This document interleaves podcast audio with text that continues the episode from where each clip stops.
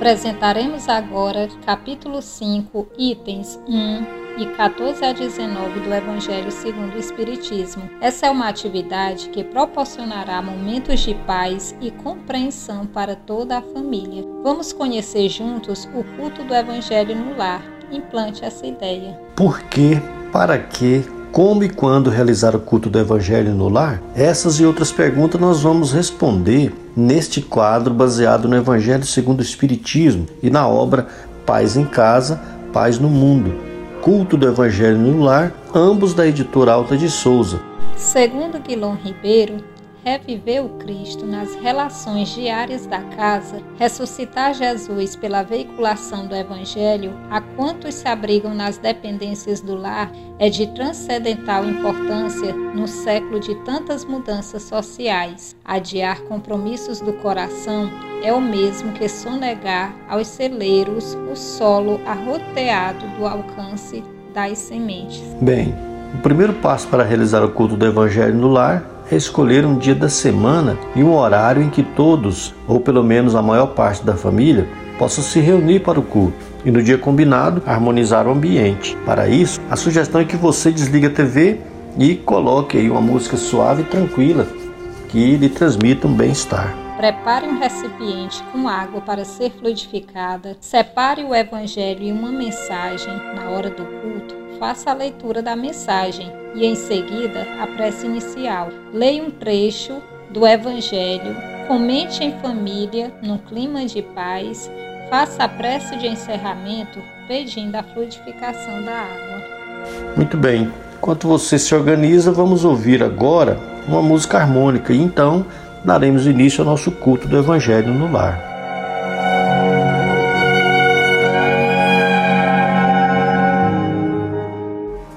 O silêncio fala.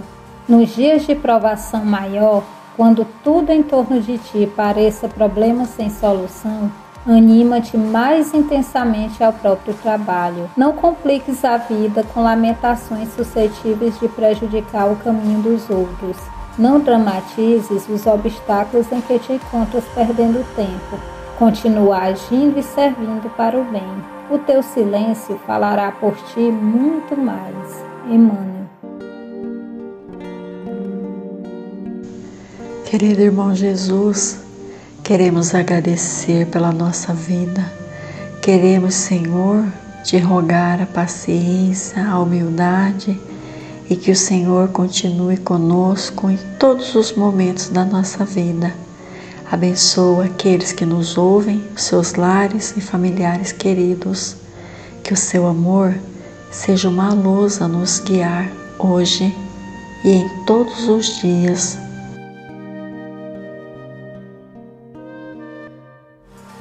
E agora, prosseguindo com o estudo de O Evangelho segundo o Espiritismo, capítulo 5 Bem-aventurados os aflitos, trataremos hoje dos itens 1 e 14 a 19, abordando o suicídio e a loucura. Vamos recordar o item 1. Bem-aventurados os que choram, pois que serão consolados. Bem-aventurados os famintos e os sequiosos de justiça, pois que serão saciados. Bem-aventurados os que sofrem perseguição pela justiça, pois que é deles o reino dos céus.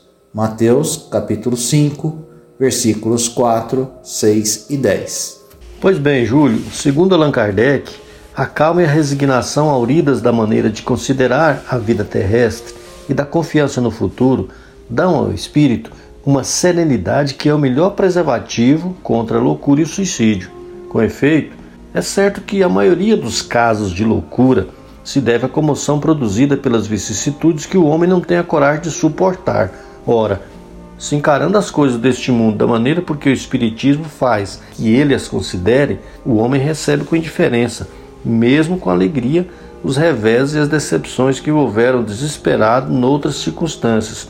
Evidente se torna que essa força que o coloca acima dos acontecimentos lhe preserva de abalos a razão, os quais, se não fora isso, a conturbariam.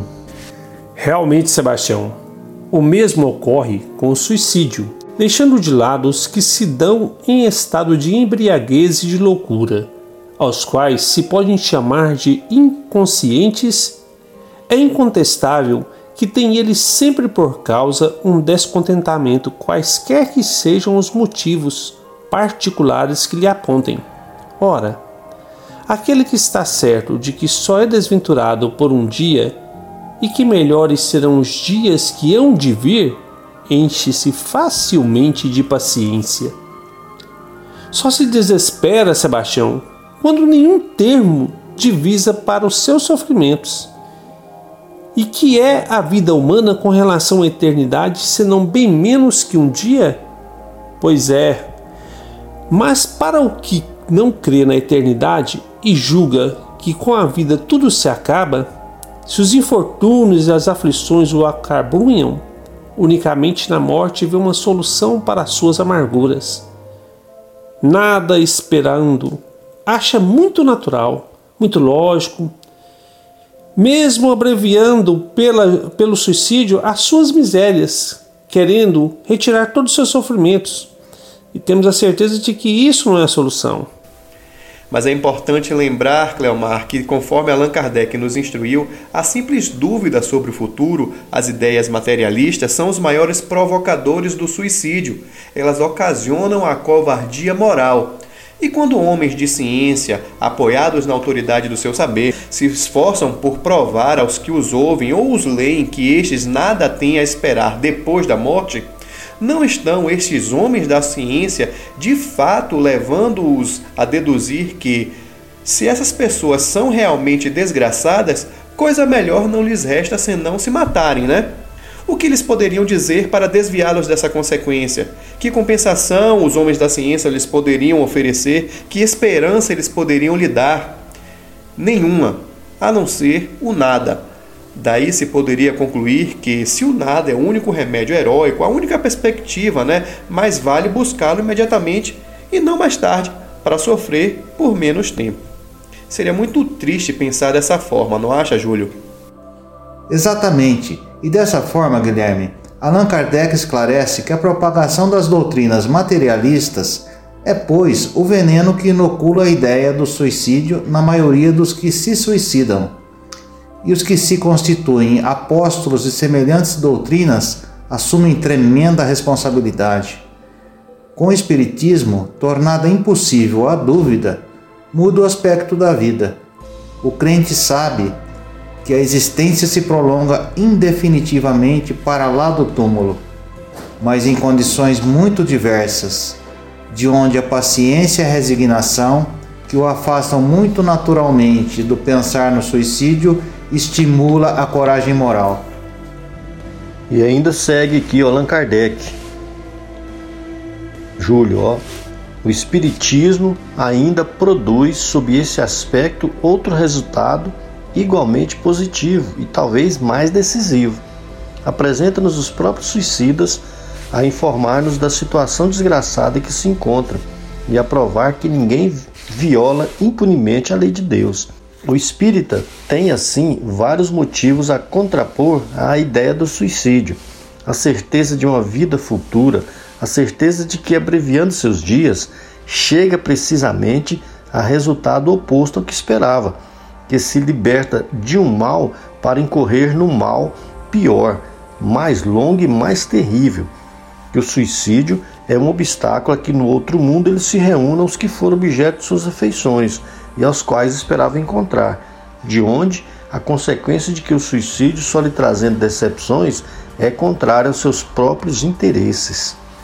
É muito interessante isso que você acabou de falar, viu, Sebastião? E considerável já é o número dos que têm sido, pelo Espiritismo, evitados de suicidar-se. Podendo daí concluir-se que, quando todos os homens forem espíritas, deixará de haver muitos suicídios conscientes, viu, Sebastião? O espírito Lacordaire, em 1863, ele nos relata que quando o Cristo disse: Bem-aventurados os aflitos, o reino dos céus lhes pertence. Ele queria nos dizer que não se referia de modo algum aos que sofrem, né? visto que sofrem todos que se encontram na terra. Nos diz ainda que somente as provas bem suportadas podem nos conduzir ao reino de Deus e que o desânimo é uma falta.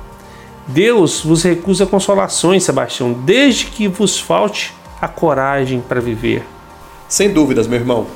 E olha, Cleomar, para fechar o nosso estudo de hoje, o espírito Lacordaire, no mesmo item, ele conclui que bem-aventurados os aflitos pode então traduzir-se assim: Bem-aventurados os que têm ocasião de provar a sua fé, a sua firmeza, a sua perseverança e a sua submissão à vontade de Deus, porque terão centuplicada a alegria que lhes falta na terra, porque depois do labor virá o repouso.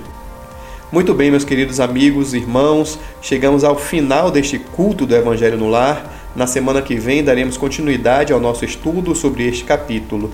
Caminhando agora para o encerramento do nosso culto do Evangelho no Lar, ouçamos a prece final com a fluidificação da água.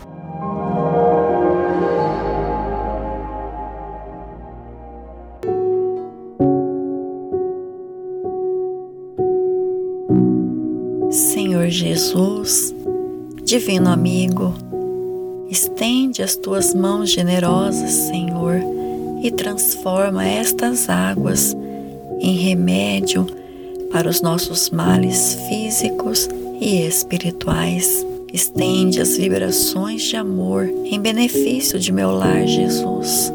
Que aqui possa reinar a paz, a saúde, a tranquilidade. Graças a Deus. Que Deus seja louvado.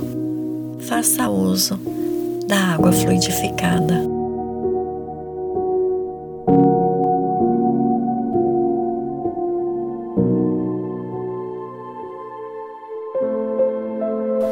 Se você quiser conhecer sobre a campanha mundial do Evangelho em casa, acesse globaljesus.net. Gostaríamos de agradecer a participação e as vibrações de todos, lembrando que na semana que vem estaremos aqui conversando sobre um novo trecho do Evangelho segundo o Espiritismo, no quadro Culto do Evangelho no Lar. Implante esta ideia.